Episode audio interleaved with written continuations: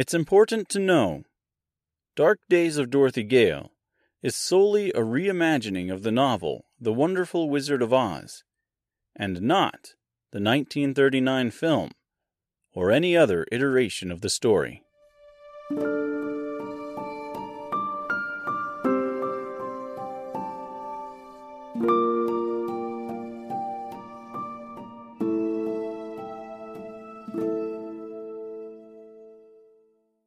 Dark Days of Dorothy Gale contains content not suitable for children. Listener discretion is advised. Dark Days of Dorothy Gale Aftermath for Episode 9, Chapter 7, The Saga of the Tin Woodman, Part 2, and Episode 9 2, Chapter 5, The Rescue of the Tin Woodman. This week, we finally return to the wonderful version of Oz, with the rescue of the Tin Woodman, while continuing our harrowing experience in the less than wonderful world of Oz. These two chapters go hand in hand. They each tell the story of how the Tin Woodman came to be, how he lost his heart, both figuratively and literally much like the Scarecrow, I did not want to stray too far from the source material here. I always liked the symbolism of the Woodman's lost love equating to the loss of his heart. It's one of the more clever aspects of the wonderful Wizard of Oz. While the stories are different, the basics are the same. The Woodman lives in the forest, he falls in love, and that love is then taken away by a wicked witch. The Wicked Witch in the Baum version is just that the Wicked Witch of the East. Not Mombi, who comes along later on in the Baum verse. In Dark Days of Dorothy Gale, I've consolidated the two characters. In my version, Mombi is the Wicked Witch of the East. And trust me, if you stick around for Darker Days of Dorothy Gale, you're going to learn a lot more about her. I've never been too fond of how the Woodman becomes the Woodman in The Wonderful Wizard of Oz. I realize it's a fairy tale or wonder tale from the 1900s, and it's really for kids, but I still have a hard time suspending my disbelief for his creation. He loses a leg, so a tinsmith just puts one on him and he's good as almost new. And then this happens repeatedly until he's entirely tin. No magic spells or incantations. No explanation. Okay, I know, I know. I'm nitpicking. This wasn't made for me. I get it. And yes, I know, my story requires the same suspension of disbelief. So I am kind of a hypocrite. Probably not even kind of a hypocrite. We'll just go ahead and call myself a hypocrite. I get it. I'm just saying, it's not my favorite aspect of the Baum character. Later on, Baum gets into what it means to have no heart, but for now we get a simple debate, if you can really call it that, about what's more important a heart or brains. And being a guy who has more heart than brains himself, I'm gonna go with brains. Also, can we just address the idea that the Woodman in Baum's version talks about his wife like she's a shiny new car or a fancy game console? I'm paraphrasing because I don't happen to have the text in front of me at the moment, but when he says he couldn't wait to get his new house and his wife, it just sounds a bit, I don't know, ownery. Is that a word? I'm not sure that's a word. You know what? I'm actually pretty sure it's not a word, but it doesn't matter. You you hopefully get the point. Anyways, I'm no historian. Maybe that's just the way it was back when the book was written.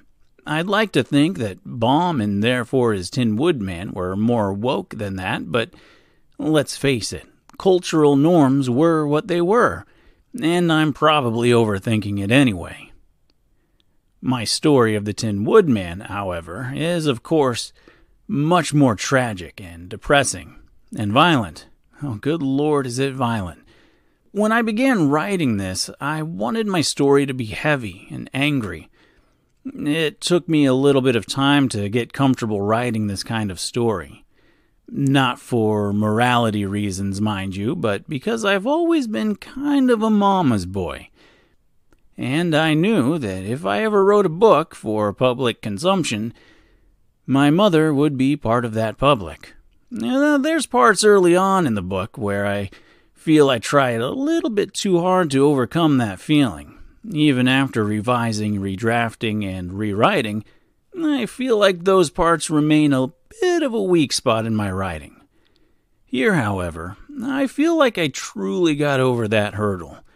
The saga of the Tin Woodman is, and remains, one of my favorite parts of the story. It's crucial to the character's motives. It gives him a legitimate reason for being angry and wanting vengeance. And it gives him purpose to go on, even if he spends 20 years sitting at a window. While the Baum version of the Tin Woodman is literally tin, my version is a little more figurative than that. I mean, yes, he is metal, but not necessarily tin, and he wasn't pieced together by a munchkin. He also wasn't necessarily created out of spite by a witch that felt he was just not taking a hint. It isn't incredibly clear why Mombi decides to do what she does. From her run in with the seamstress and her reaction to being called a liar earlier on in the story, we can go ahead and assume she's pretty spiteful. But spiteful in a different way than Baum's Wicked Witch of the East. You could almost make the argument that Nicholas would not have been cursed had he just not spat in her face. And had he not been cursed, he would have even less of a chance to find Beatrice. So, in a weird way, Mombi actually kinda did him a favor. I can't remember for sure what was going on in my head when I originally wrote this chapter, but upon revisiting it and recording it and subsequently listening to it myself, I have to admit, it sounds heavily inspired by Sam Raimi's classic, The Evil Dead.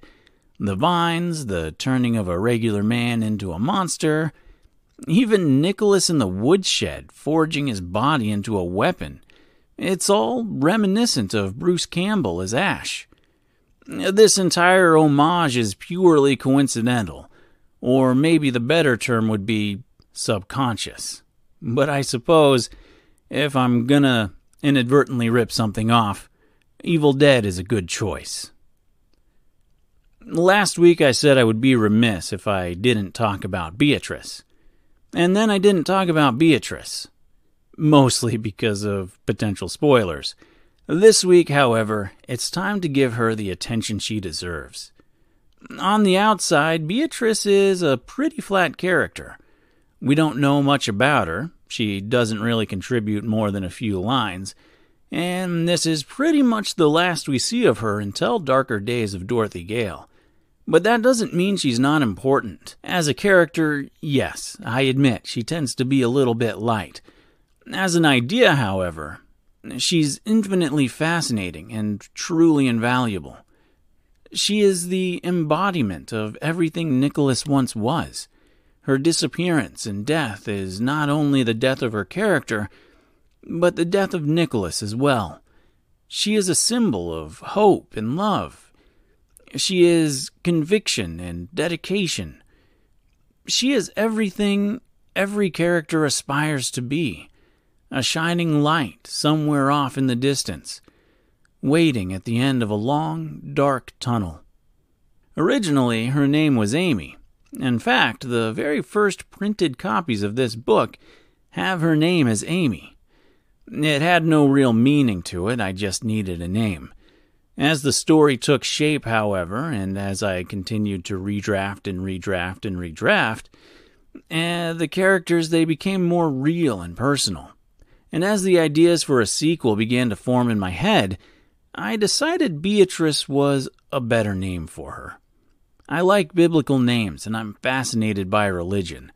The name Beatrice is a direct reference to Dante's Inferno.